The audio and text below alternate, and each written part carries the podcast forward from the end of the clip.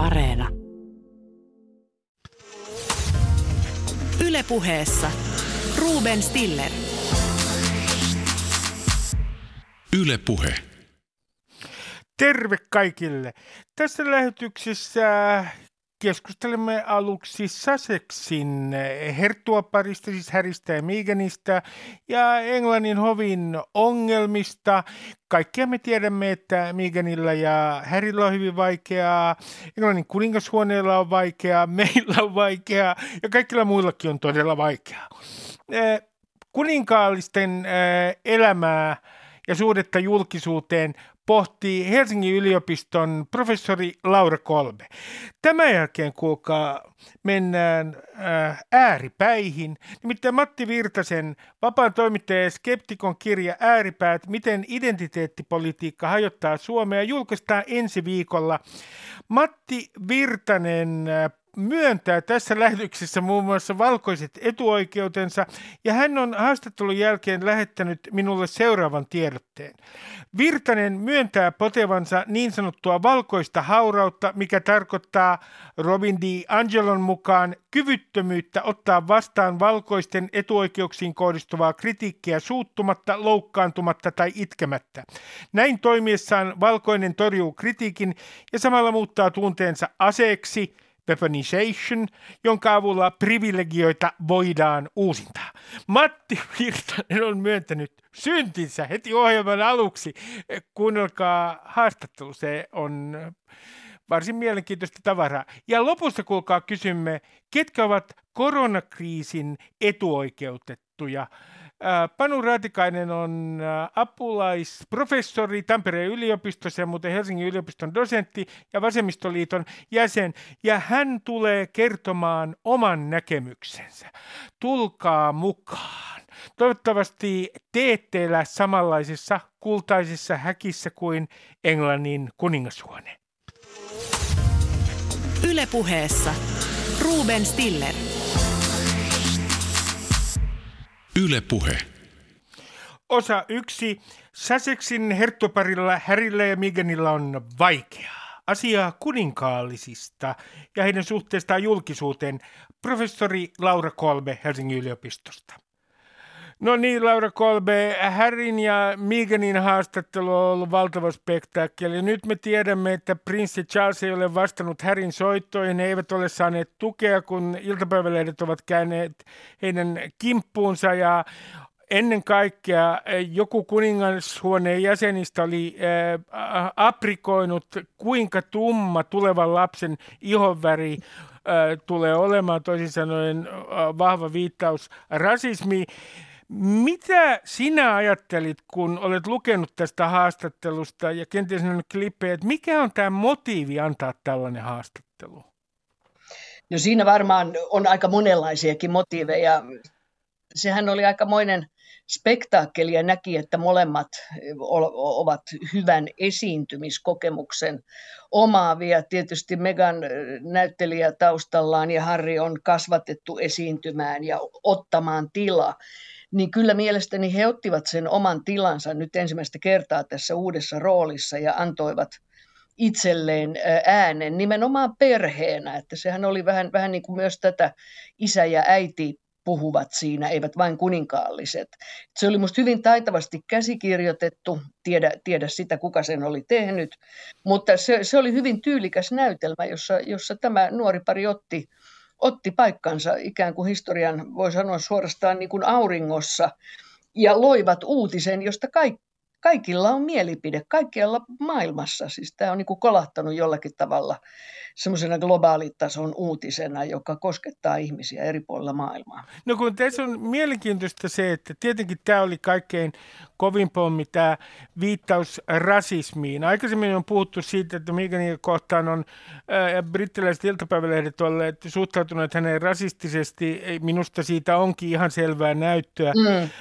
Mutta eikö tämä ole aika kummallinen tämä tilanne, että tämä, tämä on vähän tämmöinen niin postmoderni tarinatalouden tilanne, missä tämä haastattelu annetaan. Että se, joka hallitsee tarinaa, ei ole kysymys siitäkään, mikä on absoluuttinen totuus tässä asiassa, vaan se, joka hallitsee tarinaa, niin se on se voittaja. Paras tarina voittaa. Joo, just näin. Kyllähän tässä, tässä näkyy hyvin voimakkaasti tämä palaan tähän tilan, tilan haltuunottoon. Ja, ja tietysti kiinnostavaa on, kun mietitään niin kuin yhdistyneitä kuningaskuntia, jo, jossa on siis vuosisatainen monarkian perinne. Ja kuningaskuntahan leviää, niin kuin tiedämme, tämän kansainyhteisönsä, tämä Commonwealth-järjestelmän kautta edelleenkin useisiin maanosiin ja useisiin maihin, jossa tämä me nyt tämmöiset kolonialistiset kohtaamiset ovat olleet joka tavaraa jo, jo, jo niin kuin vuosikymmenten ja satojen vuosien ajan. Ja sitten yhtäkkiä tulee tämmöinen niin kuin avoimesti rasistinen kuvio, niin, niin se tuottaa semmoisia ristiriitaisia tunteita, jotka ei vaan liity niin kuin tähän pariskuntaan, vaan se liittyy musta koko niin kuin Englannin, tai käyttäkäämme tätä sanaa Britannian voi sanoa niin kuin yhteiskunnalliseen identiteettiin, jossa sentään kohtaamisia on ollut eri maista tulevien ihmisten kanssa. Ja tämä on varmaan yksi ulottuvuus, joka hämmentää meitä, että mitä ihmettä. No sitten sit tässä on et, et, tietynlainen selvä murros tämän äh, kuningashuoneen tradition kanssa, koska traditiohan on ollut sitä, että niin kuin englanniksi sanotaan, että heillä on stiff upper lip, Mm. Toisin sanoen, pitää kaikki ottaa stoalaisen tyynisti, pitää siis suomeksi sanottuna, pitää pitää aina pokkaa, ei saa esi- paljastaa ja esittää omia äh, tunteitaan mitenkään voimakkaasti. Äh, Harry ja Meghan teki aivan päin vastoin. Niin äh, onko tämä tavallaan tämä skandaali tässä se myös, että tämä on niinku ikään kuin noin tunteiden ilmaisemisen kannalta – aivan su- mieletön vallankumous, jonka uranuurtaja oli Harry äiti eh, Diana, jonka eh, haamu näyttää kummittelevan näyttämällä, mutta että tämä on nimenomaan suhteessa siihen, miten saa puhua omasta yksityiselämästä ja tunteistaan vallankumous kuningashuoneen piirissä.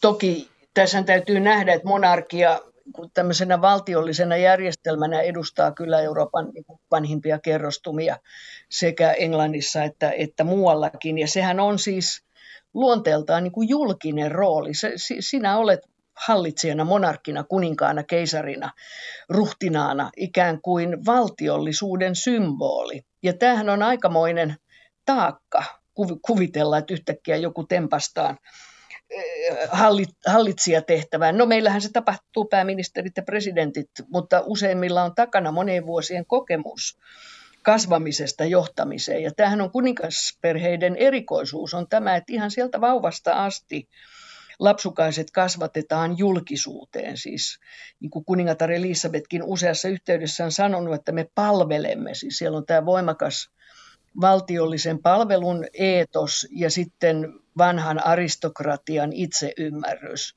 jossa aina on pidetty tämä niin kuin public ja private, tämä julkinen ja yksityinen, ikään kuin tiukasti erillään. Et tärkeintä on ollut, että se julkinen toimii, että kasvot ulospäin ovat, ovat tyylikkäät ja vakaat.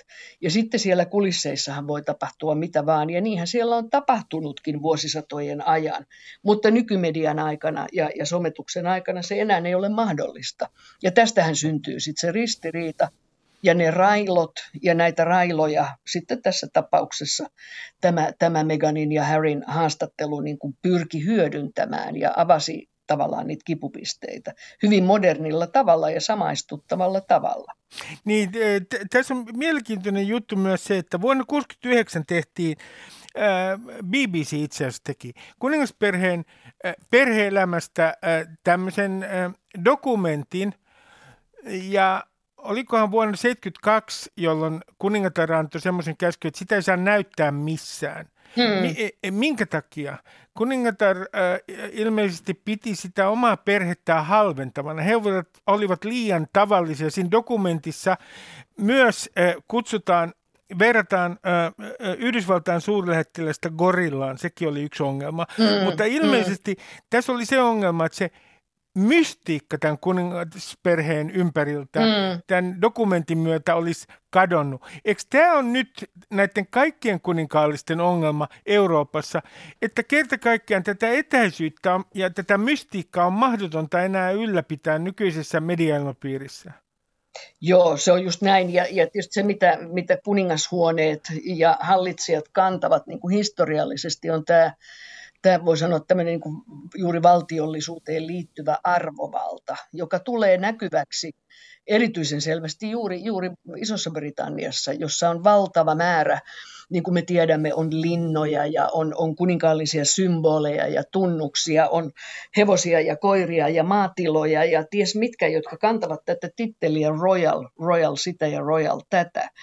Ja koko tämä niin kuningasperheen arvovalta rakentuu sille, että se sana royal, että se niin kuin resonoi kunnioitusta ja, ja, ja mm. arvovaltaa ja etäisyyttä. Ja siihen perustuu, se on osa tätä hallitsemisen niin kuin magiaa, joka, jonkalaista arvovaltaa monet demokraattisetkin johtajamme ovat hakeneet ja, ja hakevat tulevaisuudessakin. Ilman sitä kulttuuriperintörikkautta, joka, joka monarkioihin liittyy ja joka sitten rakentuu niin osaksi tämmöistä kansallista historiakertomusta, joka tuottaa ylpeyttä ja se ylpeyshän on sitten tämmöisessä kansallisessa identiteetissä aivan, aivan olennaista. Ja sen takia tämä rojalismi on, on hyvin tärkeä monille maille, vaikka valtiollinen rooli on marginaalinen, niin juuri se historiallinen arvovalta on se, millä sitten sitä peliä pelataan. No kun katsoo tätä, tätä draamaa, niin sitten tulee aina välillä niin kuin mieleen myös se, että tämä on hieman absurdia saippua opera. Mä otan sulle, Laura Kolve, yhden esimerkin. No, tässä Migenin ja Härin haastattelussa niin paljastui äh, uusi näkökulma erittäin, yhteiskunnallisesti erittäin merkittävä asiaan. Nimittäin kun Meganilla ja Harrylla oli häät, niin Kate, joka on siis tämän Williamin, Harry Wellien äh, tuota, äh, puoliso, avi, puoliso mm. niin äh, hän oli tapellut, äh, riidellyt Meganin kanssa. Mikä oli ollut aihe? Se, että käyttääkö morsiusneidot sukkahousuja vai ei. Mm. Ja nyt meille paljastui uusi asia. Ei ollut suinkaan niin, että Kate oli itkenyt tämän riidan jälkeen, vaan Megan mm. oli itkenyt tämän äh, sukkahousun mm. riidan jälkeen. Niin kyllä mulla tulee vähän sellainen olo, että what the hell, että Britanniassa on vakava koronakriisi, siellä on Brexit-kriisi ja siellä saatetaan keskustella siitä, että kuka itki sukkahousujen takia. Toi on muuten toi sukkahousu, ei ole mikään pikkujuttu. Hei, monia akateemisia juhlia järjestäneen, niin soi ja kysytään sukkahousujen oikeaa väriä. Sehän ai- aiheuttaa, saattaa aiheuttaa ihmisissä aivan hirvittävää ahdistusta. Et, Et ei pidä vähätellä ei pidä vähätellä, se on niin pieni asia, johon kietoutuu suuria tunteita. Ja se, että me muistetaan tämän, että sinäkin muistat tämän jutun, niin kertoo jotakin sen merkittävyydestä. Ja mikä tärkeintä, se antaa meille samaistumispintaa, että hei juuri näin. Milloin riidellään äiti ja tytär tai isä ja poika vaatteiden väreistä ja sopivuudesta, onko nilkkasukat oikein vai väärin ja niin edelleen. Tämähän on hirveän inhimillistä ja tähän kertoo myös siitä, miten tärkeä samaistumiskohde kuningasperhe on. Että jokainen meistä löytää niin kuin sen oman suosikkinsa, jonka elämää me seurataan. Anoppi seurasi kuningatar Elisabetia, koska ovat syntyneet samana päivänä ja, ja kummitätini prinsessa Dianaa ja näin se menee niin kuin se lemmikin löytäminen tämmöisestä valtavasta perhegalleriasta, jossa on, niin kuin, se on niin kuin hassujen korttipelien perhe, josta, josta löytyy paljon kiinnostavaa ja inhimillistä, ja sitähän me tarvitaan. No kun katsotaan nyt tätä tilannetta, niin tietenkin kysymys kuuluu näin, että onko Britannian monarkia vaarassa, ja sitten kun katsoo näitä mielipidetutkimuksia, niin niissä on yksi silmiinpistävä piirre, nimittäin siellä on ikäpolvien välinen kuilu. Esimerkiksi jos kysytään, että onko Megania ja Harryä kohdeltu reilusti, niin nuorempi ikäpolvi on paljon myötämielisempi heitä kohtaan kuin vanhempi ikäpolvi. Ja sitten on myös ollut esillä tiettyjä mielipidetutkimuksia, joissa niin kuin näkyy selvästi se, että ei tämä nuorempi sukupolvi ole enää samalla tavalla kiinnittynyt tähän monarkian – ikään kuin ajatukseen ja että se kunnioitus ei ole samalla tasolla kuin kenties yli 60-vuotiailla esimerkiksi. Niin onko mm. nyt niin, että kun Elisabeth äh, häipyy näyttämöltä äh, jossain vaiheessa, niin tämä monarkia, sen jatkuvuus on vaarassa? Sen legitimaatio. Joo, ymmärrän, ymmärrän että On vaikea nähdä, että mikä siihen tulisi tilalle, siis mikä olisi se arvovaltainstituutio jo poliittinen systeemi, parlamentti, pääministeri, maassa, jossa on vielä kaksipuoluejärjestelmä, mm. joka on hyvin divided, eli jakautunut jo, jo muutenkin. Mä en usko, että monarkia on, on missään kriisissä. Se on siis, eh, Britanniassa se on ollut olemassa tuhat vuotta ja laskutavasta riippuen vielä parisataa vuotta lisää. on vaikea nähdä, mikä olisi se valtiollinen kumous, joka, mm. joka järjestelmän muuttaisi. Meillä mantereillahan sodat ja vallankumoukset on toiminut tämän kaltaisena rytminvaihdoksena, mutta sitähän Englanti ei ole kokenut, kokenut vuosisatoihin. Mä en usko tähän näin, mutta uskon siihen, että, että tulevat sukupolvet, siis seuraavat hallitsijat ja erityisesti sitten se nuorempi sukupolvi, niin tulee kyllä henkilöidensä kautta muuttamaan tätä instituutiota.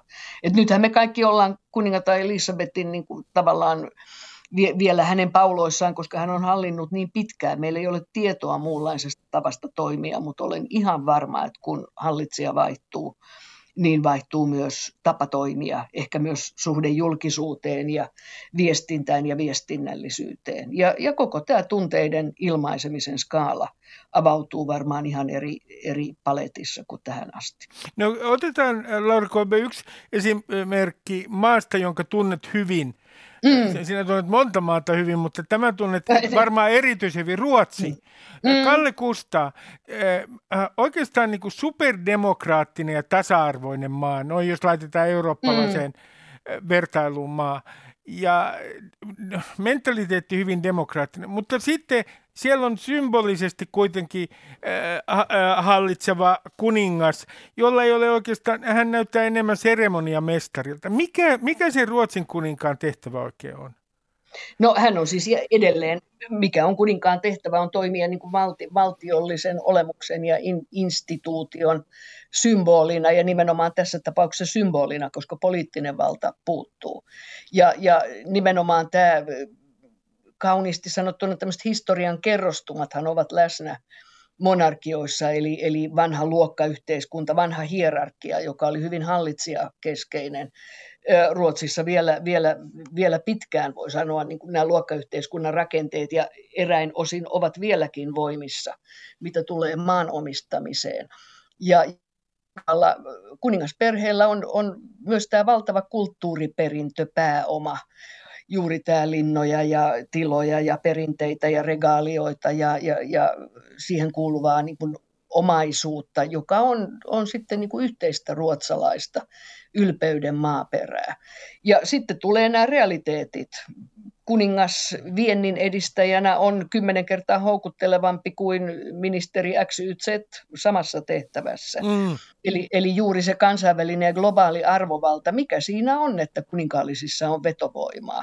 Sehän on, sehän on niin kuin ristiriitainen asia meidän demokraattisessa kansanvaltaisessa kulttuurissa ja erityisesti Suomessa ollaan mielestäni aika monarkistisia niin, monista eri syistä johtuen. Niin, Laura Kolbe, tästä tulikin mm. mieleen, että jos meillä olisi tullut se Hessenin prinssi, jos muista oikein, mm. Friedrich Karl, kuninkaaksi äh, silloin 19, niin äh, niin millä tavalla tämä maa olisi erilainen? Mulla, mä sanon sulle heti tähän alkuun, että mm. tämä maa olisi erilainen – sillä lailla, että media olisi äärimmäisen tyytyväinen, koska meillä olisi niin kuin tavallaan viihdeartisti, joka tuottaisi medialle koko ajan äh, hovidraamaa.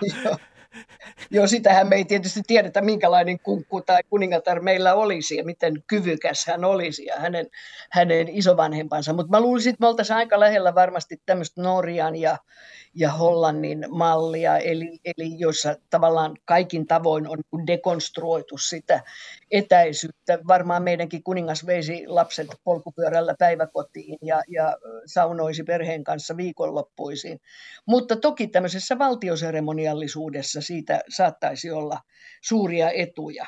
Tosin muistutan, että meidän presidenttivaltainen järjestelmä oli hyvin lainausmerkeissä kuninkaallinen hyvin pitkään ja, ja on monia perinteitä. Esimerkiksi nämä kuuluisat linnan, linnan juhlat ovat tavallaan hyvin, hyvin tämmöinen monarkistinen perinne, mutta, mutta meillä olisi hyvin verrannollinen tilanne muihin Pohjoismaihin, että kansanomainen monarkia ja totta kai se toisi sitten vähän gloriaa ja iloa sinne alemmillekin säädyille meille katselijoille ja nauttijoille. Laura Kolve, kiitoksia haastattelusta. No, kiitos, kiitos. Ylepuheessa Ruben Stiller. Ylepuhe. Osa kaksi. Ääripäät, miten identiteettipolitiikka hajottaa Suomea. Se on kuulkaa kirja, joka julkaistaan ensi viikolla. Ja tekijä on vapaa toimittaja ja skeptikko Matti Virtanen. Matti Virtasen kirja Ääripäät, miten identiteettipolitiikka hajottaa Suomea, julkaistaan ensi viikolla. Matti Virtanen, millainen on identiteettisi? Okei, tämä on hyvä kysymys ja, ja tuota, haluaisin lyhyen vai pitkän vastauksen? Anna tulla pitkä vaan. Mä arvasin jotenkin, että multa tulee kysymään tätä, niin mulla on lista oikein, mitä mä oon miettinyt. Niin, niin tota, ikä, iän puolesta 65 plus ikäryhmää, asema eläkeläinen, mutta mulla on edelleen myöskin ammatti, eli mä oon toimittaja ja pieni tota, huono omatunto siitä, että mä, mä tota, freelancerina vien tota, leipää oikeiden työ, työikäisten suu, lasten suusta. Koulutukseltani mä oon maantieteilijä ja mä harrastuksena luonnonhistoria. Ää, mä oon suomenkielinen, mutta mä olen äskettäin vaihtanut mun kielen ruotsiksi, siis niin kuin virallisesti, koska se oli alun perin mun äidin äidinkieli. Sitten poliittiset näkemykseltä mä oon liberaali-konservatiivi. Eli tämä nyt on vähän ehkä ristiriitainen käsite, mutta mun periaate on se, että niin kuin Amerikassa sanotaan, että if it ain't broken, don't fix it. Eli jos se ei ole rikki, niin älä korjaa sitä. Eli tota, mä oon tämmöinen niin vähän hissuttelija tässä niin kuin reformistina. Sitten niin vielä näistä aatteellisista identiteetistä mä oon ateisti. Ähm, skeptikon sä jo sanoitkin. Sitten on tämmöisiä niin kuin elämäntyyliin tai elämäntilanteeseen liittyviä identiteettejä, niin kuin niin kuin tuota, se, että mulla on ollut aivoinfarkti, niin mä koin olevan infarktipotilas. Ja tuota, se on semmoinen identiteetti, jonka kanssa joutuu varmaan elämään loppuikänsä. Ja tuota, siihen taas on niin kuin semmoinen, siinä on sellainen kultareunus, että huonomminkin voisi olla. En ole halvaantunut, saatti sitten, että olisin kuollut.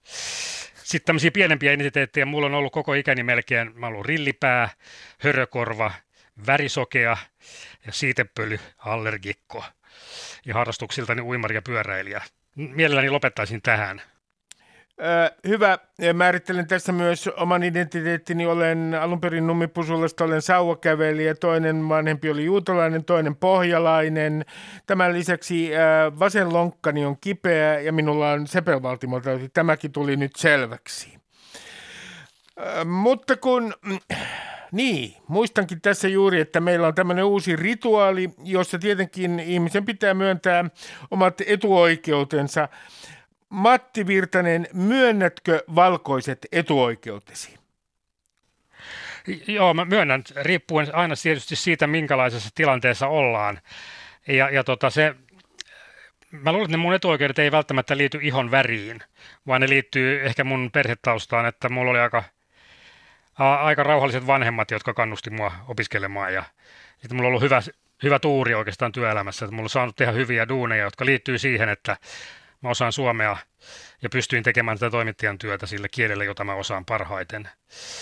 Ja tota, sitten jos käyn jossain muualla, jossa on muun värisiä ihmisiä, niin en mä silloin koe, koe mielestäni mitään, mitään valkoista privilegiota.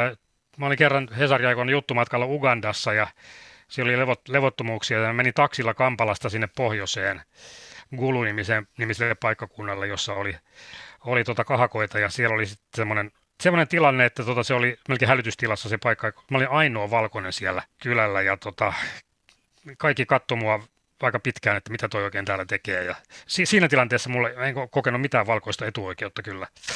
Et taksikuski sanoi mulle koko ajan, että lähdetään takaisin Kampalaan, että nyt ei valko, valkoinen, lähdetään pois täältä.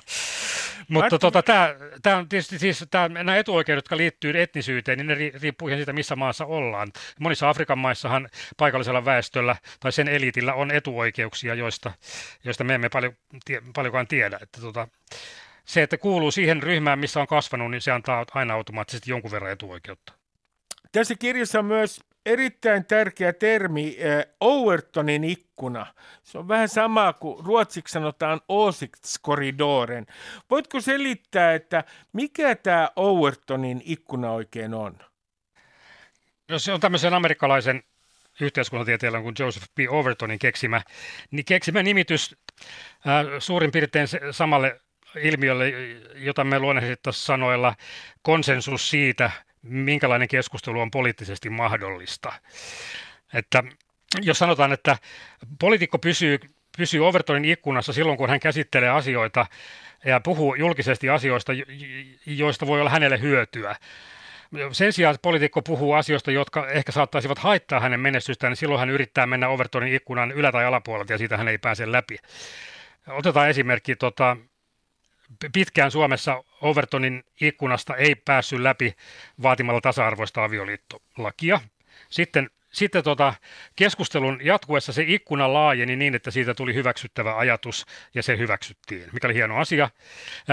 toiselta puolelta otetaan Britanniasta tämä Brexit-kysymys. Kaikki itsestään selvänä, että, että Britannia pysyy EU-ssa.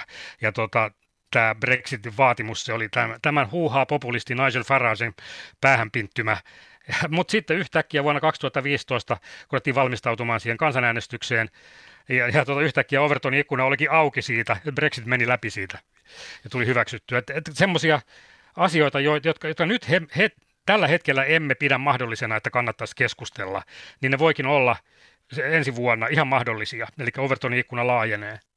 Näin on tapahtunut Suomessa. Täällähän on äh, tietyllä tavalla äh, myös äh, asteikko muuttunut niin, että ääripääksi voidaan sanoa esimerkiksi joissain yhteyksissä äh, joitain punavihreitä, jotka vaan puolustaa ihmisoikeuksia. Ja hehän ovat kritisoineet tätä ääripäät käsitettä nimenomaan tästä syystä, että he olisivat jonkinlainen ääripää, koska he vain puolustavat ihmisoikeuksia. Toisin sanoen, täällähän on tapahtunut niin, että, että tämä asteikko on muuttunut. Ja, joo. Sanotaan näin, että nämä ääripäät, jos ajatellaan niin poliittisen oikeiston ja vasemmiston ääripäitä, siellä on äärivasemmisto ja äärioikeisto, niin tota, niistä ei puhuttu oikeastaan paljon mitään silloin, kun natsismi oli lyöty, niin, niin tota, siitä ideologiasta ei kukaan halunnut puhua, eikä sitten Neuvostoliiton romahduksen jälkeen kommunismikin menetti suosionsa aika totaalisesti. Mutta sitten nyt niin, tota, tämän sosiaalisen median aikakaudella nämä molemmat ääripäät on noussut uudestaan niin kun, siihen Overtonin ikkunaan, että niistä voidaan puhua ja ihmiset voivat myöntää olevansa äärioikeistolaisia. Mutta sitten tässä on sitten ongelma se, että kukaan ei oikeastaan halua myöntää olevansa äärivasemmistolainen. Mutta sen sijaan mä, mä voisin kyllä väittää, että ne aatteet, joihin kommunismi perustui, niin niiden aatteiden kannattajia on paljon, että on näitä kapitalismin vastustajia ja ja tämmöisiä niin sanottuja systeemikriittisiä, jotka puhuu siitä kommunismista ja tämän markkinatalousjärjestelmän kaatamisesta vähän niin kuin verhotuin käsittein. Että tämä on monimutkainen kysymys. Mä ymmärrän täysin tämän, että ihmisoikeuspuhe on tärkeää ja tuota, ihmisoikeusajatteluun ei pitäisi olla ääriajattelua, mutta tota, monimutkainen kysymys. Tässähän toi tasavallan presidentti Sauli Niinistö teki pienen virheen, kun hän silloin 2016 alkoi kannustaa kirjailija Jyri Paretskoin määritelmää, jonka mukaan maahanmuuttokeskustelussa on kaksi ääripäätä ja välissä tolkun ihmisten suuri enemmistö. niin Paretskoin ajatus oli sinänsä ihan, ihan, ihan tuota hyvä, että toisessa ääripäässä on ne, jotka haluavat avata rajat kokonaan, tervetuloa koko maailma Suomeen, ja toisessa ääripäässä oli ne, jotka sanovat rajat kiinni kokonaan, kukaan ei saa koskaan tulla Suomeen. Ja molemmat ääripäät on ihan yhtä idioottimaisia, ja kaikki, kaikki ihmiset, valtaenemmistö niin kuuluu siihen, siihen välimaastoon, niin kuin tolkun ihmisiksi. Ja mutta, tota... mutta tämäkin on äh, identiteettipolitiikkaa, tämä to- tolkun ihminen käsite. Luotiin tämmöinen tolkun ihmisen kategoria ja kaikkihan tykkää keskiluokkaiset ihmiset siitä, että he ovat tolkun ihmisiä. Toisin sanoen se on tietynlainen poliittinen temppu, jolla luotiin tietynlainen äh, uusi identiteetti, joka on siinä keskellä. Mutta tietysti voi kysyä, että miten ollaan keskellä, jos koko asteikko on muuttunut? Kyllä, kyllä, mutta mä veisin tuon ajatuksen niin kuin sillä ääripäähän, että tota, voisi väittää, että kummassakaan ääripäässä ei ole ketään. Et kaikki ajatukset voidaan viedä, viedä tota niin pitkälle, että ne muuttuu absurdeiksi. Mm. Esimerkiksi, esimerkiksi tämä tasa-arvoajattelu voidaan viedä jonkinlaiseen pohjoiskorealaiseen päätepisteeseen, jossa kaikki ovat muka tasa-arvoisia. Ja, ja tota, sitten tämä äärioikeiston usein liehittelemä rotukategorisointi voidaan viedä semmoiseen ääripäähän, että, että tota, kaikki muut rodut pitää tuhota ja vain yksi herrarotu saa jäädä henkiin. E-, eihän nykyään kukaan tällaisia, tällaisia tota ääripäitä kannata.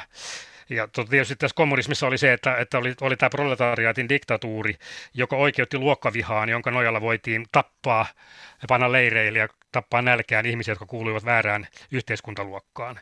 Eli, eli tuota, tämmöisille ei löydy kannattajia nykyään, mutta silti me puhutaan niistä, kun me puhutaan kommunisteista ja me puhutaan natseista, ikään kuin niitä oikeasti olisi täällä keskuudessa näitä, näitä tuota, aitojen ääripäiden kannattajia. Mä voisin sanoa, että nämä suomalaiset kommunistit ja natsit on myöskin aika lailla tolkun ihmisiä. Tässä kirjassa sä suhtaudut kriittisesti ja skeptisestikin äh, Black Lives Matter-liikkeeseen. Uh, kerro, että minkä takia sun uh, näkökulma Black Lives Matteriin on, on, on skeptinen ja kriittinenkin?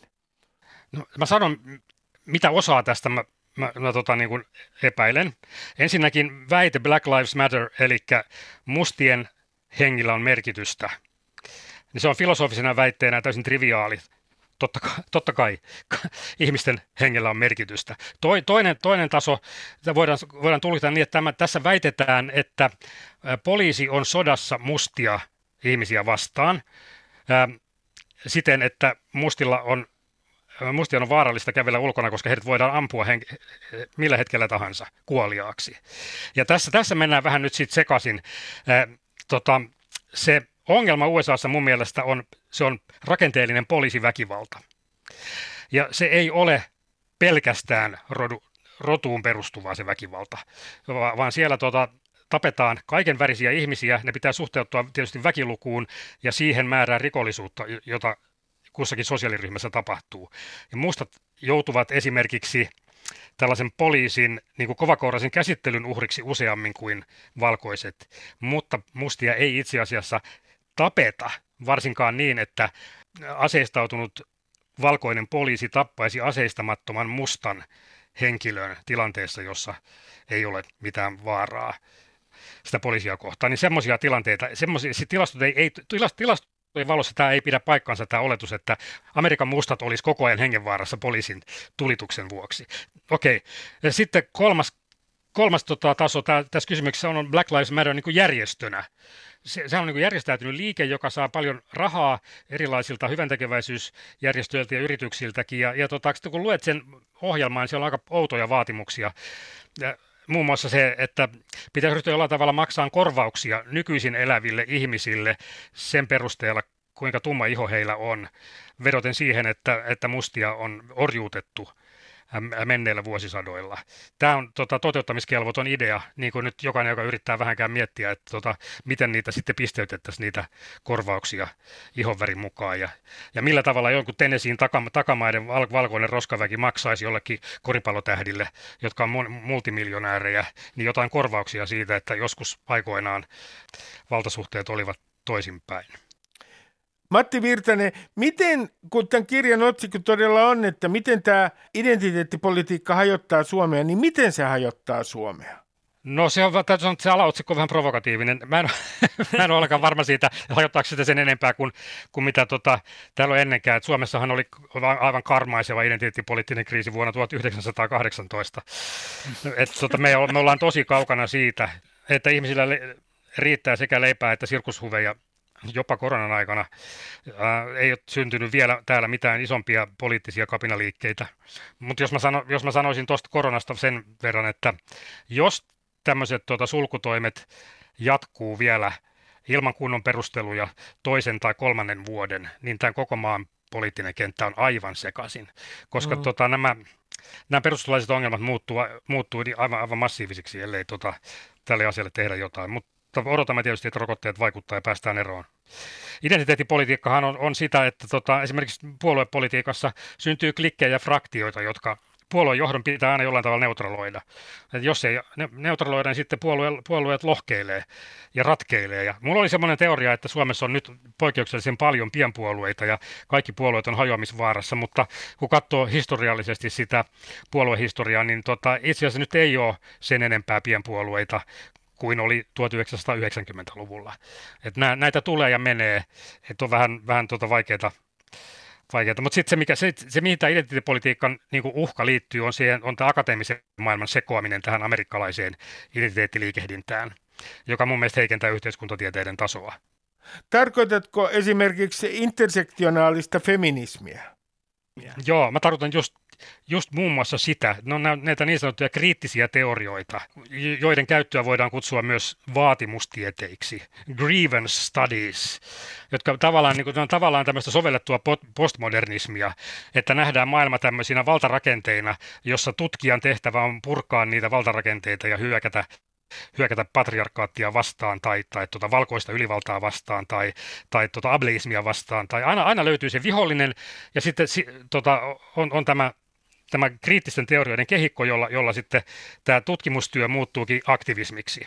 Tässä on siis kriittinen rotuteoria, intersektionaalisuus, sitten on tota, Femin, äärimmäin, ää, tota, tämä viidennen sukupolven feminismi, ää, intersektionaalinen feminismi ja sitten on näitä tällaisia muita yhteiskuntatieteen osa-alueita, joissa myöskin tämä, nämä kriittiset teoriat on päässyt jylläämään, sukupuolen tutkimus erityisesti.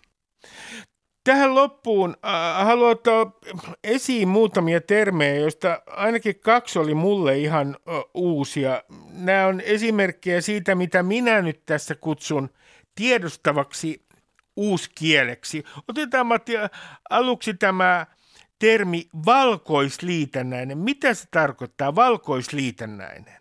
Se on, se on white adjacent, eli valkoiseen kytkeytynyt henkilö. Se on, se on itse asiassa rodulliseen tai etniseen vähemmistöön kuuluva ihminen, joka äh, käyttäytyy tai nauttii etuoikeudesta, äh, jonka hän on saanut jostain tuntemattomasta syystä. Eli hän on saanut osan esimerkiksi valkoisten etuoikeuksista, jos hän on musta, mutta hän käyttäytyy kuin valkoinen. Se on white adjacent, eli valkoisliitännäinen. Ja tota, siihen, siihen liittyy sitten myöskin irtiotto tästä omasta, et, omasta etnisyydestä. Et tässä on vähän luokkapetturuuden ajatusta tai väärä tietoisuus, josta marksilaisittain määritellään. Sitten... Su- Su- Suomessa mä sanoisin, että tota, wide adjacent, tämmöisiä valkoisliitännäisiä ovat esimerkiksi akateemisesti koulutetut, hyvin toimeen tulevat city-saamelaiset, jotka esittävät alkuperäiskansaa, sorrettua alkuperäiskansaa, vaikka heillä on, on tota kaupunkilaisina suomalaisina täällä samanlaiset etuoikeudet kuin muillakin. Ja sitten otetaan vielä toinen, joka oli täysin uusi mulle. Harmaa seksuaali. Mikä on harmaa seksuaali? Joo, tota, harmaa seksuaalisuus on yksi aseksuaalisuuden muoto. Semmoinen ihminen, joka on grey, eli harmaa, niin hän tuntee sen niin vähän seksuaalista vetovoimaa, että ei tunne tarvetta toimia tämän vetovoiman mukaisesti. Nyt tässä täytyy muistaa, että Harmaseksuaali ei kuitenkaan ole sama kuin aseksuaali. Se on tärkeä kategoria, vaikka he ovatkin liitossa keskenään, he ovat niin sanottuja ällyjä keskenään. Aseksuaali taas on henkilö, joka ei tunne lainkaan seksuaalista vetovoimaa ketään kohtaan, eikä hänelle tulisi mieleenkään edes, edes tuota toimia sen mukaan, mutta harmaaseksuaali saattaisi ehkä mahdollisesti jossain tilanteessa. Matti Virtanen, kiitos haastattelusta. Kiitos Ruben Stiller, oli kiva tavata. Ylepuheessa Ruben Stiller. Yle Puhe. Osa kolme. Kuka on etuoikeutettu korona Suomessa?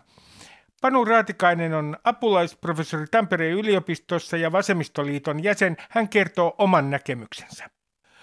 Panu Raatikainen, äh, nykyään puhutaan paljon etuoikeutetuista, valkoisista etuoikeutetuista, luokkaetuoikeutetuista, mutta ketkä on sun mielestä etuoikeutettuja tämän koronakriisin aikana? No, mä sanoisin, että tuohon on vaarallista vastata silleen niin kuin jonkun yksittäisen vastakkainasettelun kautta. Että meillä Suomessahan tämä yleinen keskustelu on se, että juututaan johonkin yhteen erotteluun, vaikka konservatiivi, liberaali ja sitten kaikki mm. pakotetaan siihen, mutta minusta tämä niin kuin korona ja eriarvoisuus tai että jotkut on etuoikeutettuja, niin se on aika monitahoinen kysymys. Et meillä on tietysti yksi iso ero on siinä, että ää, toiset on siirtynyt etätöihin ja toisille se ei ole mahdollista. Meillä on niin kuin monia, jotka tuolla eturintamassa taistelee sotatermejä käyttää sairaanhoitajia, kaupan kassoja, myöskin pussikuskit, poliisit, jotka nyt, joita ei vaan voi siirtää etätyöhön. Mm. Ja he tietenkin myös riskeeraa terveytensä ihan toisella tavalla kuin etätöissä olevat. Siinä mielessä mm, tämmöiset istumatyöntekijät, niin kuin minä, joka voi siirtyä aika sujuvasti etätyöhön, niin on jossain mielessä etuoikeutettu. Mutta tietenkään se ei ole pelkästään tätä, että sitten meillä on toisaalta Suomessa miljoona yksi asuvaa aikuista, joille mm-hmm. keskeinen ihmiskontakti saattaa olla ne työtoverit. Ja mä oon esimerkiksi itse istunut nyt, koska mä kuulun risti, riskiryhmään ja on leski, niin tota, vuoden yksin kotona. Niin kyllä siinäkin nuppi vähän on kovilla. Mm. Ja tota, sitten on toinen tietenkin, että kyllähän tässä niin kuin ihan perinteiset tuloerot ja, ja niin kuin elintaso vaikuttaa. Ää, jos sä asut pienessä kämpässä ahtaasti, niin tilanne voi olla aika toisenlainen kuin se, että jos sulla on iso lukaali. Ää, ja sitten, sitten vielä eri-ikäiset ihmiset tietenkin on erilaisessa asemassa. Vanhu, vanhukset, eh, koska tämä tauti on, on niin tilastollisesti paljon vaarallisempi heille, niin heidän täytyy elää ihan täyseristyksessä, kun taas nuorempi ihminen voi ottaa ihan, jos vaan ajattelee itseään, niin kohtuullisen riskin voi käydä vähän baarissa ja muualla, koska harva, harva nuori siihen kuolee. Tämä, ilman mitään feminismiä, niin tässä olisi niin kuin hyvä käyttää tämmöistä intersektionaalista ajattelua, että, että ihmisellä on monia eri ominaisuuksia tai, tai asemia ja, ja niiden kokonaisuus tavallaan määrittää sen ja se on etuoikeutettu, joka niin kuin pärjää usealla tämmöisellä ikään kuin mittarilla hyvin. No Panu Ratikainen, mulle tulee mieleen yksi asia, ja nyt mä myönnän, että mä olen vähän provokatorinen, koska mä kuulun kanssa itse riskiryhmään, niin tietysti mä katson tätä asiaa siitä näkökulmasta.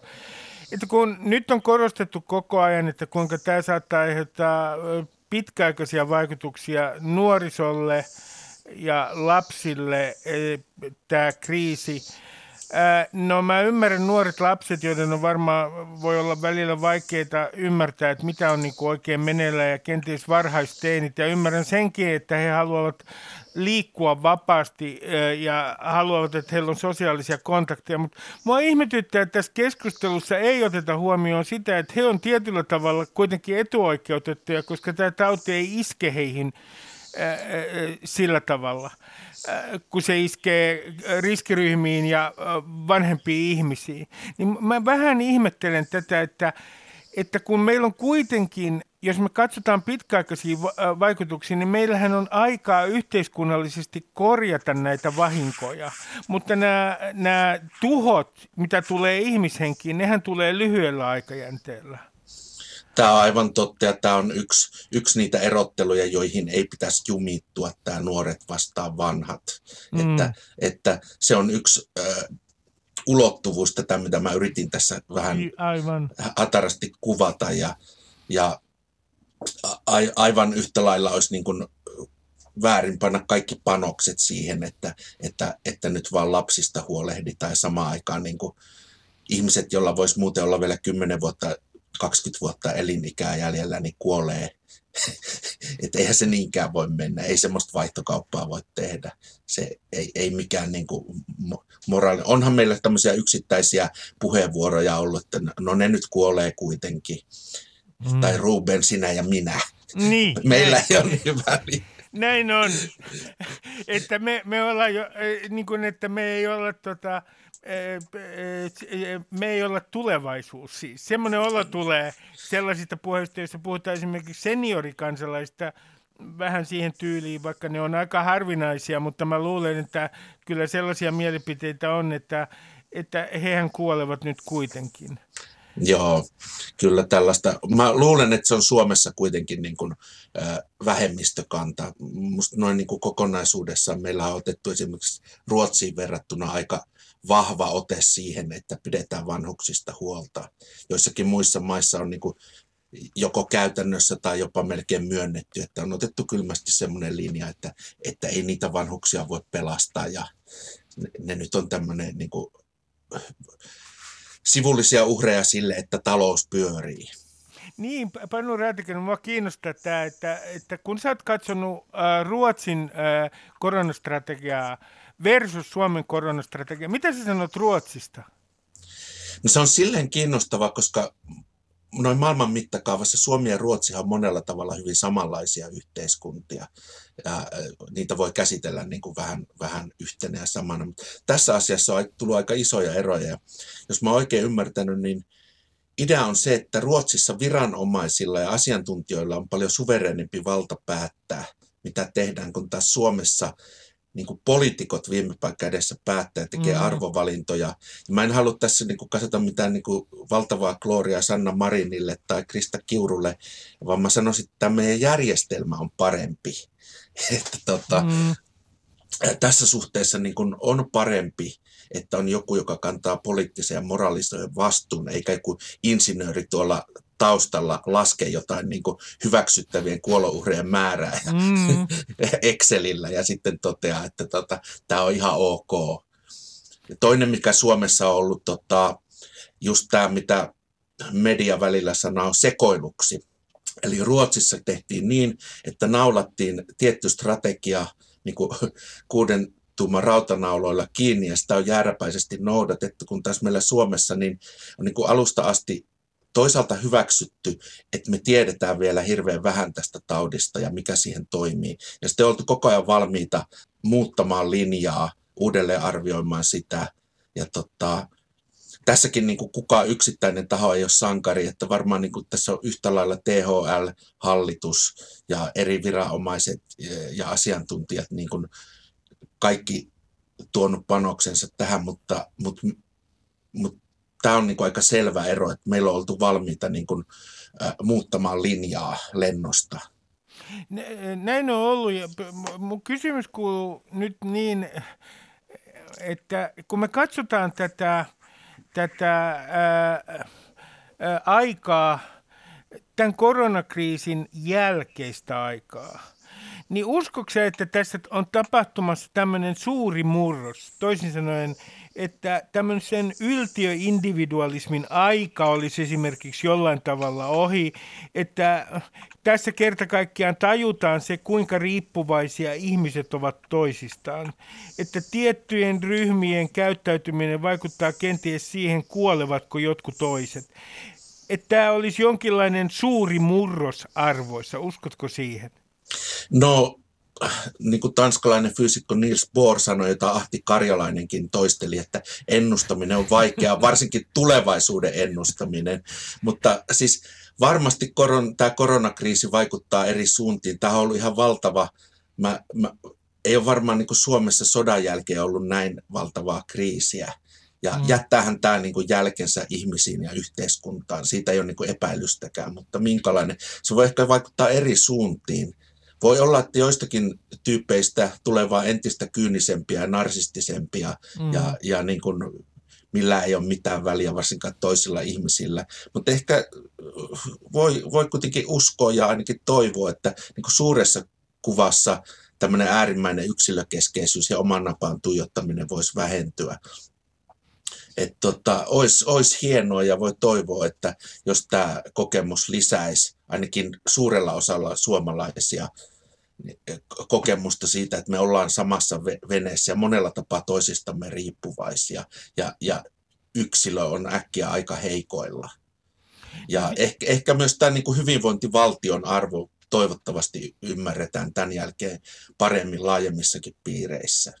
Niin siis tässä on mielenkiintoista se, että kun meillä on aikaisemmin ollut sellainen kansallisen turvallisuuden käsite, johon oikeastaan ei ole näyttänyt merkittävällä tavalla kuuluvan niin kuin hyvinvointivaltion terveydenhoidon infrastruktuuri, niin nythän on käynyt aivan selvästi ilmi, että esimerkiksi tulevissa pandemioissa niin on äärimmäisen tärkeää, että terveydenhoidon resurssit on niin kuin – tarpeeksi hyvät, jotta me selvitään nopeasta esimerkiksi pandemiasta.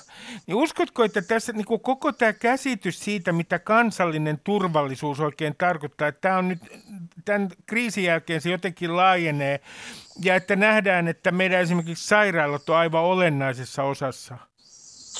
Uskon todellakin, mä oon itse miettinyt tätä samaa paljon ja varmaan niin omassakin päässä on tapahtunut. Tämä on varmaan ollut monille meille niin aika opettavainen kokemus siinä mielessä, että on niin kuin tajunnut, että, että ihan alkaen tuommoisesta niin kuin testauskapasiteetista, ää, THL-resursseista, THL on leikattu, sitä on niin kuin ajettu ahtaalle vuosikausia, sitä on pidetty vähän niin kuin turhana puuhasteluna. Et THL joutui niin kuin hyvin pienillä henkilöresursseilla tähän ihan valtavaan urakkaan silloin, kun tämä alkoi. Ja, ja siitä lähtien kaikki nämä varmuusvarastot, mahdollisesti myöskin niin kuin ainakin valmius tuottaa itse maskeja, rokotteita, kaikki tämmöinen. Sitten tulee hirveän määrä lainsäädännön miettimistä. Y- yksi iso ongelmahan tässä on ollut, että tota, Suomen lainsäädäntö ei ole ollut ollenkaan varautunut tällaiseen. Mm. Ja se on tuottanut jatkuvia vaikeuksia sitten hallitusta on usein arvosteltu niin kuin siitä, että lait, olemassa olevat lait ei vaan mahdollista sitä sun tätä, mutta eihän, niin kuin, tota, nehän on säädetty tai jätetty säätämättä aikaisemmin. Ja, ja se, se, mikä mulle on tullut itse asiassa rehellisesti sanoa itsellekin yllätyksen, että miten vähän valtaa hallituksella loppujen lopuksi on.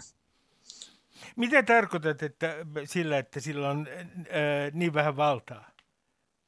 No tässä niin kuin, ilman jotain valmiuslain ja poikkeusolojen toteamista yhdessä presidentin kanssa, niin päävastuu on näillä aluehallintokeskuksilla ja kunnilla. Mm. Ja, ja hallitus ei voi sanoa, että pankaa siellä äh, Keravalla baarit kiinni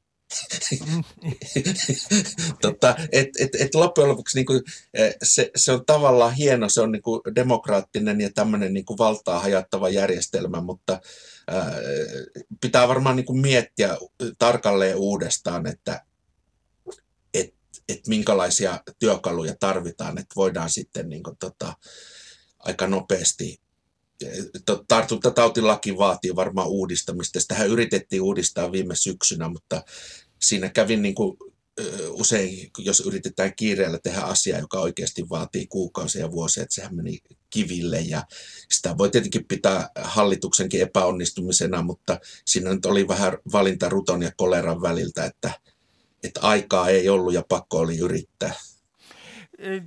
Katsotaan vielä näitä vaikutuksia sen suhteen, että mitä tämä on niinku paljastanut tämä koronakriisi, niin yksi asia, mikä mulle tulee mieleen, että se on paljastanut sen, että itse asiassa me ollaan täysin riippuvaisia pienipalkkaisista tai noin suhteellisesti suhteessa riskeihin niin huonosti palkatuista ihmisistä. Tarkoittaa esimerkiksi kaupan kassoja ja sairaanhoitajia ja hoitohenkilökuntaa. Jos vertaa ihan tässä tilanteessa näihin riskeihin, niin, niin palkkaus on aivan liian huono. Niin Mit, mitä sä ajattelet tästä? Mitä tämä on paljastanut suomalaisesta yhteiskunnasta? No kyllä se on, ensinnäkin tota, jos menen vähän tuohon yleisempään kysymykseen, niin mm. niin musta tämä on paljastanut sen, että suomalaiset noin niin kuin laajasti, ei kaikki tietenkään, mutta yleisesti ottaen on varsin tunnollisia ja tottelevaisia. Mm. Tähän yllätti kaikki viranomaiset ja THL ja kaiken, että suomalaiset tottelevat, varsinkin silloin viime keväänä, kun tämä oli niin kuin uutta ja ei ollut vielä ehkä sellaista taisteluväsymystä, niin suomalaiset oli valtavan tunnollisia ja tottelevaisia. Ja ne niin kuin sulkutoimet ja suositukset otettiin todella vakavasti, että se vaikutuksen dramaattisuushan yllätti kaikki ja silleen se tauti myöskin saatiin kesän mennessä sitten vähän niin kuin asiantuntijoiden odotusten vastaisesti niin lähes tukahdutettua. No sitten se, että Suomessa tämä homma toimii, niin se kertoo kyllä varmasti siitä. Siis totta kai tässä on matkassa ollut paljon semmoisia onnekkaita tekijöitä, joka ei ole kenenkään niin kuin, ansiota tai, tai myöskään suomalaisen yhteiskunnan varsinaisesti, mutta sitten meillä on kuitenkin mu- moniin muihin maihin verrattuna, vaikka sitä julkisesta keskustelusta aina uskoskaan, niin verrattain vahva keskinäinen luottamus mm. toisiimme ja myöskin niin kuin yhteiskunnan instituuteja, viranomaisia ja muihin. Sitten meillä on varsin toimiva yhteiskuntarakenne ja edelleen vahva hyvinvointivaltio. Jos verrataan esimerkiksi, miten Suomi ja Suomen terveydenhoito on niin kuin selvinnyt suhteessa vaikka Yhdysvaltoihin, niin se eroaa ja huikea, eikä kyllä imartele mm-hmm. niin yhdysvaltalaista terveydenhoitojärjestelmää. Mutta se on totta, että tämä kriisi on kyllä tehnyt näkyväksi sen, kun monet on voinut siirtyä etätyöhön, että keitä ei sitten voi siirtää ja ketkä pitää tämä yhteiskunnan tämmöisessäkin tilanteessa pyörimässä. Just esimerkiksi, en nyt osaa esittää tyhjentävää listaa, mutta sairaanhoitajat ja kaupan kassat tulee todellakin mieleen.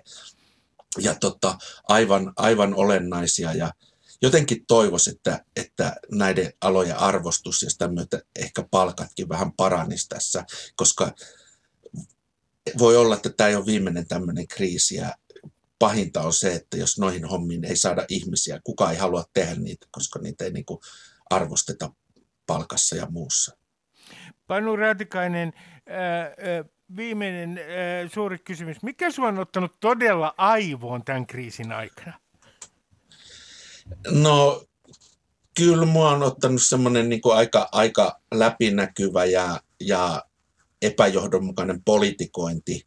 että jotkut on sitten kuitenkin sortunut politikoimaan tällä asialla. Siis, siis tarkoitan politikoinnilla sitä, että ei ole mitään aitoa pointtia, vaan, vaan vähän niin kuin valitetaan valittamisen vuoksi. Ja myöskin se, että se on välillä ollut ristiriitasta, että vaaditaan ihan melkein peräkkäisenä päivinä kovempia toimia ja sitten arvostellaankin, että toimet on liian kovia. Ja tota, siis tämmöinen populistinen ää, politikointi ja ehkä myöskin jonkun verran mediassa tällainen klikkijournalismi, jossa on niin kuin koko ajan haluttu vähän tekemälläkin niin kuin esittää virheitä ja tosiaan kuvata niin kuin se, että jos, jos tilannearvio muuttuu, niin se on sekoilua ja tällainen. Panu Raatikainen, kiitoksia haastattelusta. Ei mitään, kiitos Ruben. Ylepuheessa Ruben Stiller. Ja lopuksi tweet, jota en ole lähettänyt, joka käsittelee etuoikeuksia. Niin olen etuoikeutettu, asun Etelä-Helsingissä, minulla on valtavan kivaa, enkä tunne yhtään minkäänlaista syyllisyyttä. En ole tuntenut syyllisyyttä päivääkään. Voisiko joku auttaa minua, jotta voisin tuntea hieman syyllisyyttä? Ylepuheessa Ruben Stiller. Yle Puhe.